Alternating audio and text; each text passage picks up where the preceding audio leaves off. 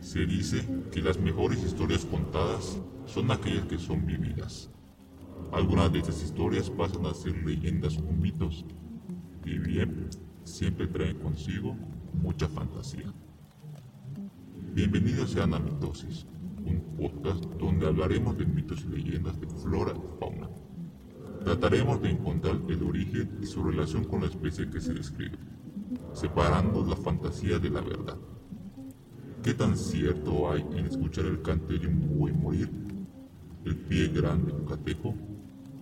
Una planta capaz de asesinar a cualquier animal o humano simplemente con estar cerca unos segundos. Preparen sus mejores talismanes, mantengan los sentidos en alerta, las puertas cerradas y la mente abierta. Estas criaturas nos observan. ¿Qué tal a todos? Bienvenidos sean a otro episodio más de este podcast llamado Mitosis, un podcast en el cual cada semana yo, Osmar, le contaré a Leo, creo que estoy copiando la introducción de leyendas legendarias, ¿no? Pero bueno, como creo que ya le escucharon la risa, hoy no se encuentra Leo con nosotros, se encuentra José. Simplemente porque Leo se encuentra algo ocupado. Y además que José conoce muy bien la historia que nos va a contar el día de hoy. ¿Qué tal? ¿Qué tal? Encantado de conocerlo, gente. Aquí un pequeño crossover con Soundcast.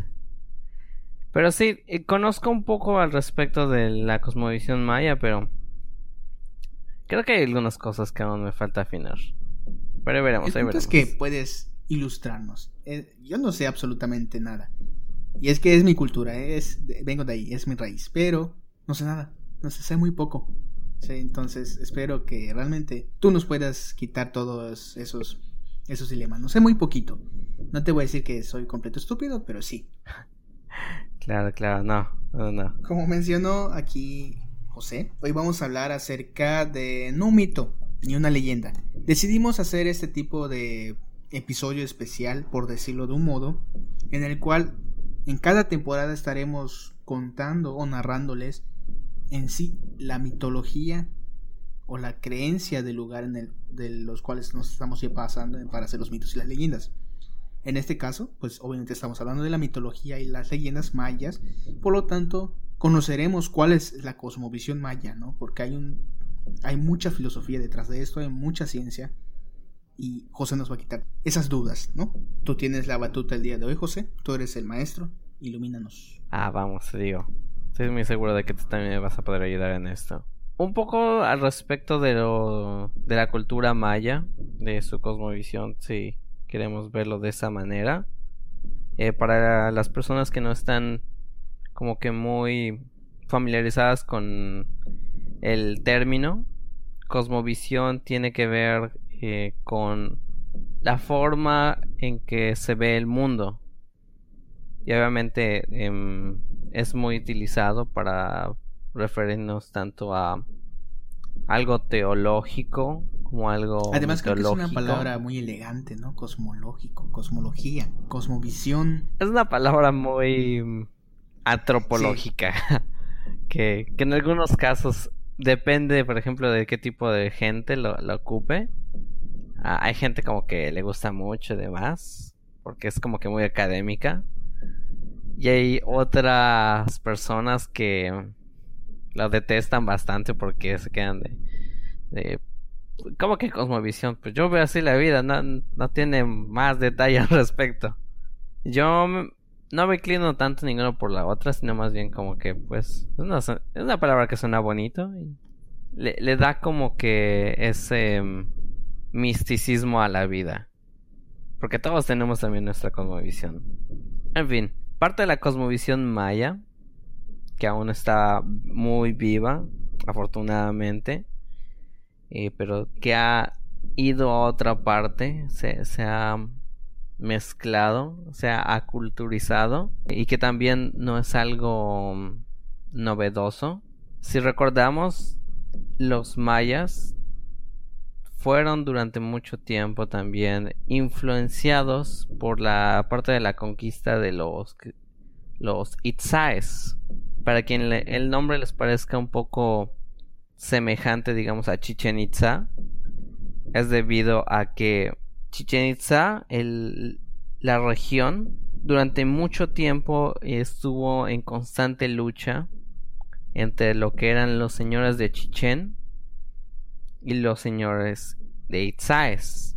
Entonces, este, esta región nace a partir de esa de esta lucha constante que duró realmente siglos y siglos y siglos. Pero ¿quiénes son los Itzaes? Los Itzaes era la forma, el nombre que le llamaban a la gente del norte.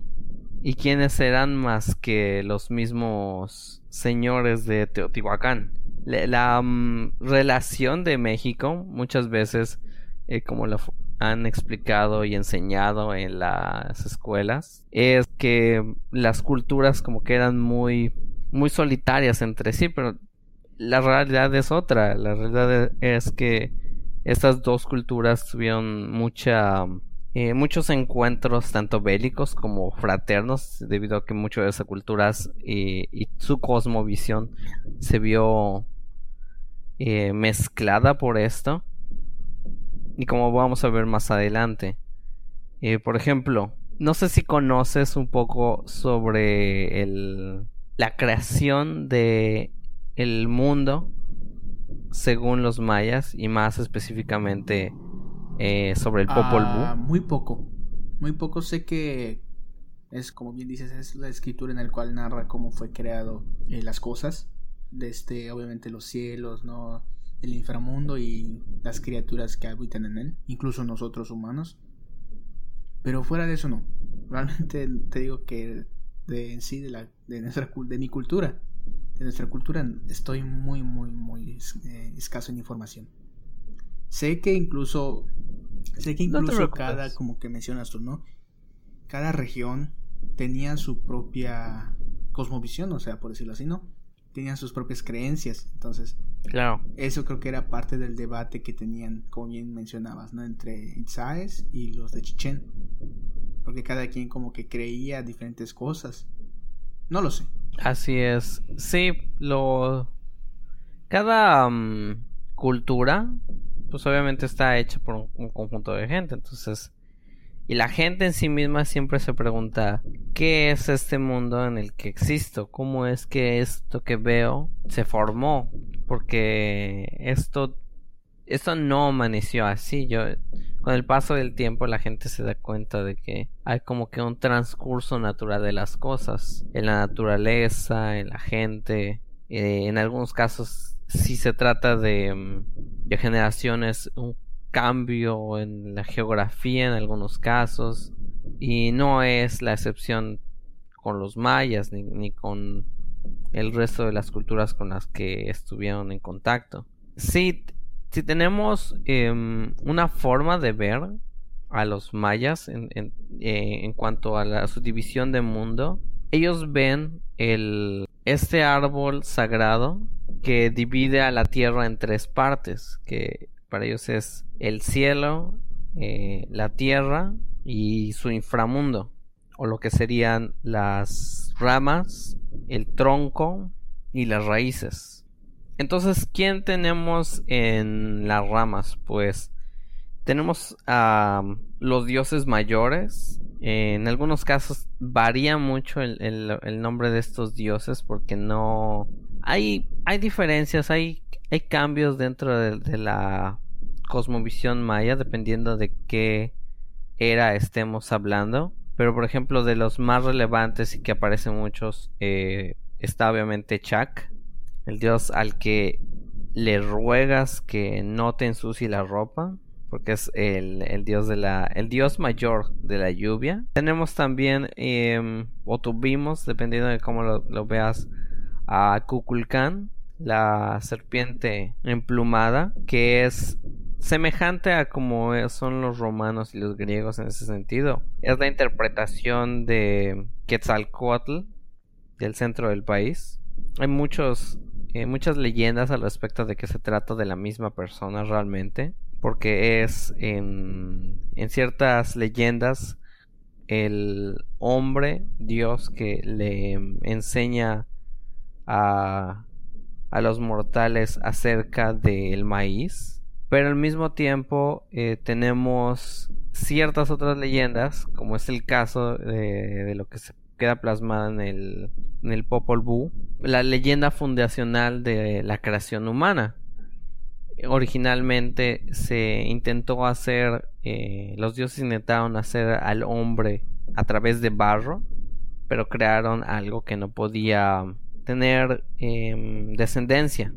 Entonces tuvieron que dejarlos. Luego intentaron crearlos a partir de madera, que ya podían tener descendencia estos hombres, pero se dieron cuenta de que no, no tenían como que sentimientos. Podían hablar, pero eran eh, psicópatas en, naturaleza. Los dioses se enojaron con eso, entonces intentaron eh, destruirlos, pero estos escaparon a los árboles y se transformaron en monos. Intentaron eh, luego crearlos a partir de huesos, pero resultó que sí podían eh, tener descendencia, sí tenían emociones, pero también sus emociones eran muy negativas. Entonces los dioses también volvieron una vez más a estar enfadados con ellos.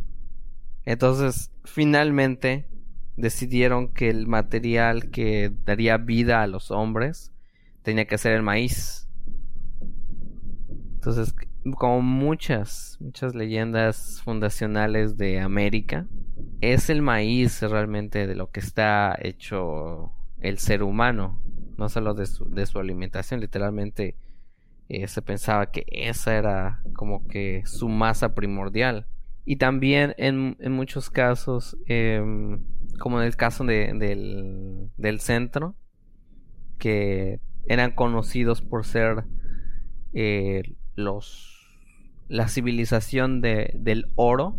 El oro no se referían literalmente al a este objeto material precioso, se referían a el verdadero oro que era el maíz porque ese tipo de oro obviamente podía alimentar a naciones sin ningún problema.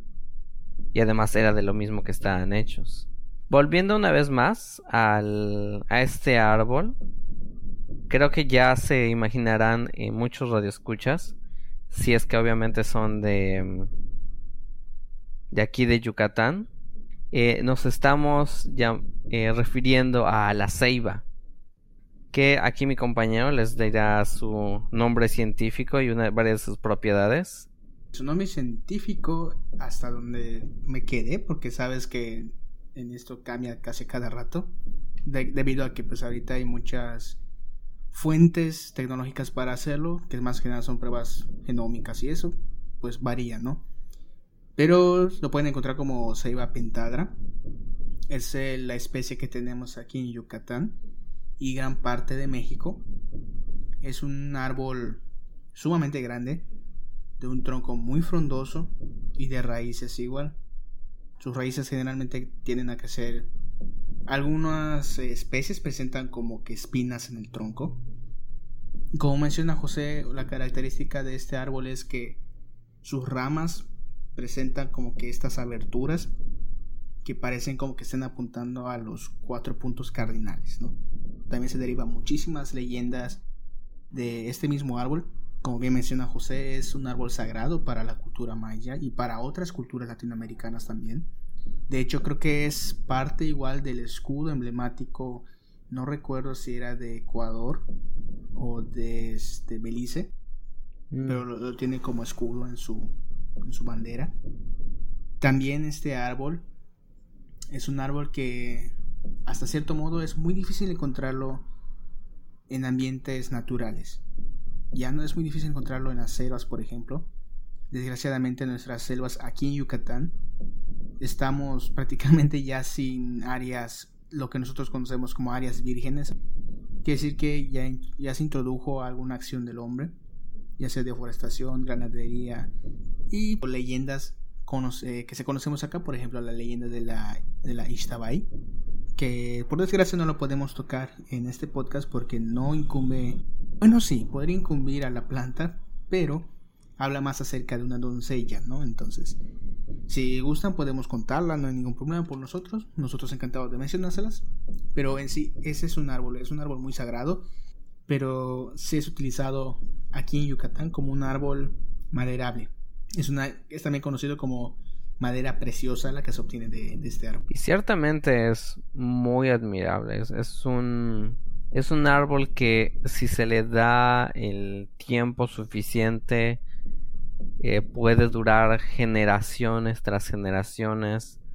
En el caso de, de que se encuentre cerca de una fuente de agua, que es el caso de los cenotes, esta, estos túneles subterráneos de agua que recorren básicamente todo, toda la península, todo el estado, se vuelven árboles gigantescos, rebasan fácilmente los 10, 15 metros de altura, es realmente impresionante.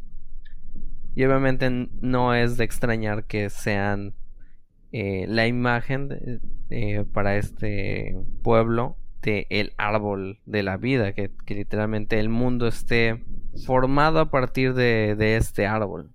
Y es entonces aquí también donde podemos ver una de las cosas que quizás vamos a tocar más adelante, que es el Shivalba uh. o el inframundo desde la parte de, de vista maya. Es un lugar sumamente extraño. Oh, perdón, José, antes de, imaginar, porque antes de continuar, yo creo que de hecho en este episodio igual podemos mencionar más cosas de la ceiba porque creo que va enfocado todo, ¿no? La cosmovisión maya, por lo que voy entendiendo. Ah, sí, sí, sí. Entonces, bueno, para aprovechar, para aprovechar este espacio que abriste, sí, creo que nos vamos a aventar en eso, ¿no? Entonces les voy a mencionar más cosas de la ceiba. Tiene unos, unos frutos muy curiosos que son como unas como del tamaño de un mango, de un mango común. Pero al esta, la cuando se rompe, salen como que unas pequeñas bolas de algodón, unas pelusas. Mm. De hecho, esta cuando es su época de floración, las calles de aquí de Yucatán, y tú las has visto, se llenan completamente de esta como una nieve, ¿no? Como si fuesen esa nieve falsa. De hecho, pues así le llaman por acá. Que es muy curioso porque se queda completamente, completamente impermeabilizada las calles. Como Son, por cierto, esas sus semillas. Siempre he tenido la duda. Eh, no, esa es como oh, que el, fruto. Es el fruto. Este, este, como que cápsula verde que vemos. Si puedes, pueden, pueden buscarlo en Google. El fruto de la ceiba es como que un mango, como les menciono, color verde. Y cuando ese está maduro, se rompe y de este salen las semillas, que son esas, esas pelusas como algodón. De hecho, los puntitos negros que noten allí son esos, son esas las semillas, no son esas las semillas que se dispersan. Es una forma de dispersión. Y ya recordé, no es de Ecuador ni, ni Belice, de Belice ¿cierto? es de Guatemala. Es de Guatemala. Ah, de Guatemala. Sí, de Guatemala es, su, ah, símbolo. Ya, yo, yo solía tener un amigo de Belice que sí me, decía también de, de sus clases de historia, donde veía también los maestros y me dije, ah, mira qué bonito. Y decía, sí, y, creo que le llaman de otra manera, pero no, no me acuerdo en este momento. Eh, creo que árbol, árbol de algodón le llaman también por, por esa mm. característica, te digo. Oh, no. Sí. Qué nombre nada, nada original. Glamoroso. No.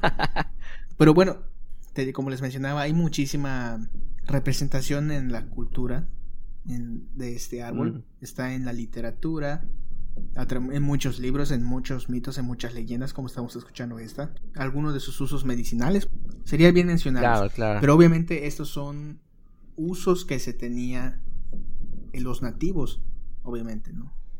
Hasta cierto momento no es algo que se compruebe que pueda funcionar al 100%, así que no les recomendamos utilizarlo como método para tratarse estas enfermedades o estas dolencias que podemos mencionar. Simplemente siempre consulten a un médico y ellos les dirán qué hacer, ¿no? Entre sus usos medicinales hay que resaltar muchísimo que se le conoce como un antiespasmódico. También es un diurético e incluso diarreas y ah. disentería. También, también, si no mal recuerdo, se utilizaba para cuando estaban enfermos de las vías respiratorias. También se utilizaba para ello, ¿no? Pero mayormente se utilizan para dolores, o sea, dolores musculares, cuando te torcías alguna parte del cuerpo, cuando te golpeabas, entonces te hacían como que una cataplasma de esta planta, ya sea de las hojas o del tallo. Incluso también hay una creencia de, de los pueblos más que nada, el cual este fruto que te mencionaba cuando se queda seco queda muy duro y, te, y muchas personas, más que nada las señoras, decían que al frotarse el cabello con este fruto les hacía crecer más frondoso, pero cabelludo. Y dudo que sea así. Pero se pero lo utilizan para ello como si fuese un peine. De hecho, muchos mencionan a este fruto como el, peine de la Ishtabai, de esa doncella que les menciono, de esta leyenda. Entonces era, es el peine del Ishtabai y todas esas cosas, ¿no? Entonces, esto Sí, es, esa es otra historia ligeramente eh, postcolonial, creo yo. Sí. Te, te mentiría si supiera exactamente el punto exacto donde nace esta historia. Eh, bueno, eh, les cuento muy rápido en sí la, leyenda, ¿no? Se supone, o sea, no es exactamente así. Se supone que había una, una joven muy bella que de algún otro modo la, la mataron, la asesinaron, algo así, no recuerdo muy bien. El chiste es que desde ese entonces ella salía de este árbol del Ishtabai, porque pues es la que conecta a través del Shivalba, como menciona José. Entonces, cada vez que ve a un hombre, más que nada borrachos, borrachos en la carretera, estas las seduce y se los lleva para llevárselos al Shivalba. Y, y muchos han contado que esto ha sido así, que muchas personas, hombres, que han estado borrachos llegando a, la, en la, a su casa muy de noche o una madrugada, se han encontrado con una joven muy bella que los seduce y los incita a entrar al monte y de ahí los pierde y algunos incluso dicen que salen lastimados, ¿no? En el aspecto de que arañados, golpeados, cortados o lacerados profundamente, ¿no? Entonces, cuando alguien veía a una persona que está arañada y está tirada en, la calle o en el monte o en las milpas, decían que se lo había llevado el Ishtabai. Cosa que obviamente pues podemos creer que simplemente se cayó, se arañó con algún árbol estando borracho, ¿no? Pero bueno. Sí, yo incluso pensaba, no sé si, si tú lo intuyas también, como que mm, intentaba como que tener algún tipo de, ¿cómo se llama? De, de, intimidad con el mismo árbol, pero por sus espinas terminaba así. Ojalá y no, porque imagínate el dolor, porque son espinas muy grandes los que pueden llegar a tener, ¿eh? Muy grandes, muy, muy grandes. Te puede sacar un ojo, sin, sin problema alguno. Pero bueno, esos son los datos que quería resaltar de este árbol, ya que hubo la oportunidad. Sí. Mientras es un árbol relativamente joven, no estoy seguro, tú me dirás este, exactamente cuánto tiempo permanece así o si es dependiendo de la variedad, se encuentra naturalmente verde. Oh, sí. Realmente el tronco se caracteriza por tener un tronco verde. Pero igual te mentiría, no estoy 100% seguro de saber si eso es en toda su, su ciclo de vida. No, no sabría decir. Exacto. Pero siempre, siempre, la mayoría de las veces está con ese tronco verde. Es lo que le caracteriza también. Una de las razones también de eh, de que mi compañero no pueda decir a ciencia cierta, por ejemplo, este dato, es, como iba diciendo, como me he comentado, eh, es un árbol que tiene un periodo de vida extraordinariamente largo. Claro, bien cuidado, en una naturaleza relativamente frondosa eh, y si tiene sobre todo acceso a este a estos túneles de agua y puede durar siglos sin problema alguno. De hecho, bueno quizás no siglos pero sí pero sí dura mucho tiempo. Muchísimo. De hecho en el pueblo donde yo crecí al sur de Yucatán entrando al pueblo había un enorme árbol de ceiba enorme gigantesco lo recuerdo muy bien. De hecho alrededor del árbol se construyó un paradero turístico, por decirlo así.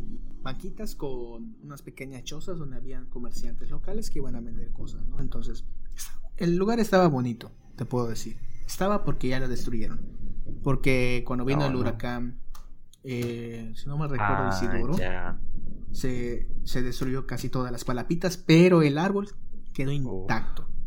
Sí, no, e- esas raíces. Pero ¿sabes qué es lo que le pasó? Porque de hecho lo cortaron. Oh, no. Hubo fuego causado por un petardo. Ay, no. Sí. Y de, y de, eso, humanidad. de eso se empezó como que debilitar el árbol, empezó a tener una plaga, que igual bien recuerdo porque el tronco se empezó a como que a secar y la gente empezó a quemar su basura dentro del tronco porque pensando que así iba a matar Oh, el árbol. no. Y lo lograron, mataron el árbol y obviamente tuvieron que cortarlo. Pero era un árbol Uf. hermoso, te puedo decir. No, no, e- esa esa gente tiene un un lugar ahí reservado para el infierno. Para el Xibalba. Me cae. Sí, ahí es Xibalba, ellos van a ir. Así Sin es. perrito ni nada. Sí, no, em, este, esta coloración específica del del árbol verde eh, es importante por dos razones. Uno, el verde es considerado dentro de la cosmogonía también eh, un símbolo de vida. Y también, eh, así como había este árbol gigantesco que ma- mantenía tanto a la tierra, el cielo y el infierno en... O más que infierno, inframundo. Es, es, infierno es más... Es más eh, nuevo. Eh, sí, es más nuevo. Eh, mantenía esos tres planos en su lugar. Había otros cuatro, cuatro ceibas de diferentes coloraciones, uno por cada punto cardenal. Los, los mayas tenían una excelente fijación por el orden de los puntos cardenales. Te- tenían ya entendido cómo funcionaba cada uno. Y una cosa que es repetida eh, como si fuera un tipo de... de... ¿Qué será? De, de chakra de protección, de... de mm, una oración que repetían mucho en sus textos era eh, la ceiba, la ceiba roja, la ceiba amarilla, la ceiba blanca y la ceiba negra, que era el norte rojo, el sur amarillo, el este blanco y el oeste negro. Decir estos tres, estos tres, estos cuatro puntos cardenales era como pedir un tipo de de protección a, a los dioses superiores. Oye, Porque José, era también al mismo tiempo te vuelvo a algo más grande que ellos. Te vuelvo a interrumpir, José, pero tengo una duda. Es que, si no mal recuerdo, ah, tengo escuchado o leído, no recuerdo muy bien, que los puntos cardinales, como mencionas, de los mayas son cinco o son cuatro. No me leí que son cinco, pero no sé si era una de esas esas páginas chafas, ya sabes. En algunos textos mencionan que son cuatro. Y en los que son cinco, incluyen incluso el centro como un mismo punto cardenal. Ah, ok, ok. Sí, sí, sí. Depende mucho, te digo. Eh, si queremos ver la cosmogonía maya, ah, tenemos que verla ligeramente como pre em, pre Itzaes, post Itzaes, porque mucho del, de lo que es este el Popol Vuh puede incluso sentirse como incongruente si leemos un poco de de lo que llegan después los Itzaes, la llegada de Kukulkan, em, de cómo es que este hombre que ya... ¿Cómo le va a enseñar este hombre, Dios, a las personas a plantar algo de lo que ya conocen y de lo que ya están hechos, ¿no? Es algo que suele ocurrir muchas veces. Civilizaciones que tardan, tienen un periodo de vida muy largo empiezan a ocurrir muchos mitos fundacionales o muchos mitos que no tienen sentido si se quieren ver como una linealidad. Pero es en, en sí mismo, desde un punto de vista antropológico, ya es una falla. No, no tienes que ver nada de la vida como algo lineal. La, la vida, las leyendas, la, cosmovisión, mm, piénsalo más como si fueran ríos que se bifurcan en muchas ocasiones y luego se vuelven a unir en ciertas ocasiones. Y ese es uno de los, de los ejemplos. Un ejemplo que podemos, digamos, poner del otro extremo del planeta para mostrar esta puntos que se encuentran y que son congruentes, que son contradictorios, es la unión de la eh, de la mitología griega. Eh, ¿Conoces, por ejemplo, mm, eh, esta, la diosa Afrodita? Muchos, mucho de lo que conocemos de la, mm, la, ¿cómo se llama? El árbol genealógico de los griegos. conocemos que, por ejemplo, Atena es hija de, Zeus, que Zeus y, y Hera son básicamente hermanos, que, son hijos de titanes. Ah, pero, ¿tienes, por ejemplo, una idea de quién, de dónde aparece Afrodita dentro de todo este árbol genealógico? Creo que tiene algo que ver con la ¿cómo se llama? No la reproducción, por fertilidad. Sí, sí, sí, sí. Y ciertamente eh, lo es, pero fue al mismo tiempo una manera de rebajar su poder. Eh, pensamos en muchas ocasiones que la, mitología griega e, era politeísta por cuestiones de, imaginarse varios dioses y darles propiedades a cada uno. Pero la realidad es que eran diferentes pueblos que se iban juntando en una sola civilización. Entonces había entonces la el pueblo que creía en Zeus y el pueblo que creía en en Hades, el pueblo que creía en Afrodita. Y no vas a imaginarte quién era el pueblo que adoraba a esta Afrodita. Mm. Puedes imaginarte, puedes, puedes darte una idea. ¿Refiriéndonos aquí en Yucatán? ¿O en la mitología? No, no, no. Em, en cuanto a cuestiones griegas de... Ah sí, sí, porque... Afrodita creo que lo relacionaban con el cultivo, ¿no? Ajá. Entonces me imagino que algo así, por ahí vamos, ¿no? Por ahí vamos enfocándolo en... Aquí en Yucatán. Bueno, en la cosmovisión maya me imagino que es algo parecido. Algo así. Algo así. Afrodita era um, la diosa del pueblo de los... Eh, de los guerreros. Era una diosa de la guerra antes de ser una diosa del amor. Kukulkan fue así también. Era, debió de ser, eh, como te digo, el Quetzalcoatl de los Itzaes, que de alguna manera lo, lo agregaron los, los mayas una vez fueron integrados y entonces es cuando ocurren estas complicaciones eh, de, de congruencias. Es por eso que también por eso tenemos em, cosas como los diferentes puntos cardenales que a veces son cuatro, a veces son cinco, depende de quién le de qué periodo le estés preguntando. Y regresando a a este árbol, regresando una vez más a la ceiba. La ceiba no solo queda en este periodo y sobrevive por una razón.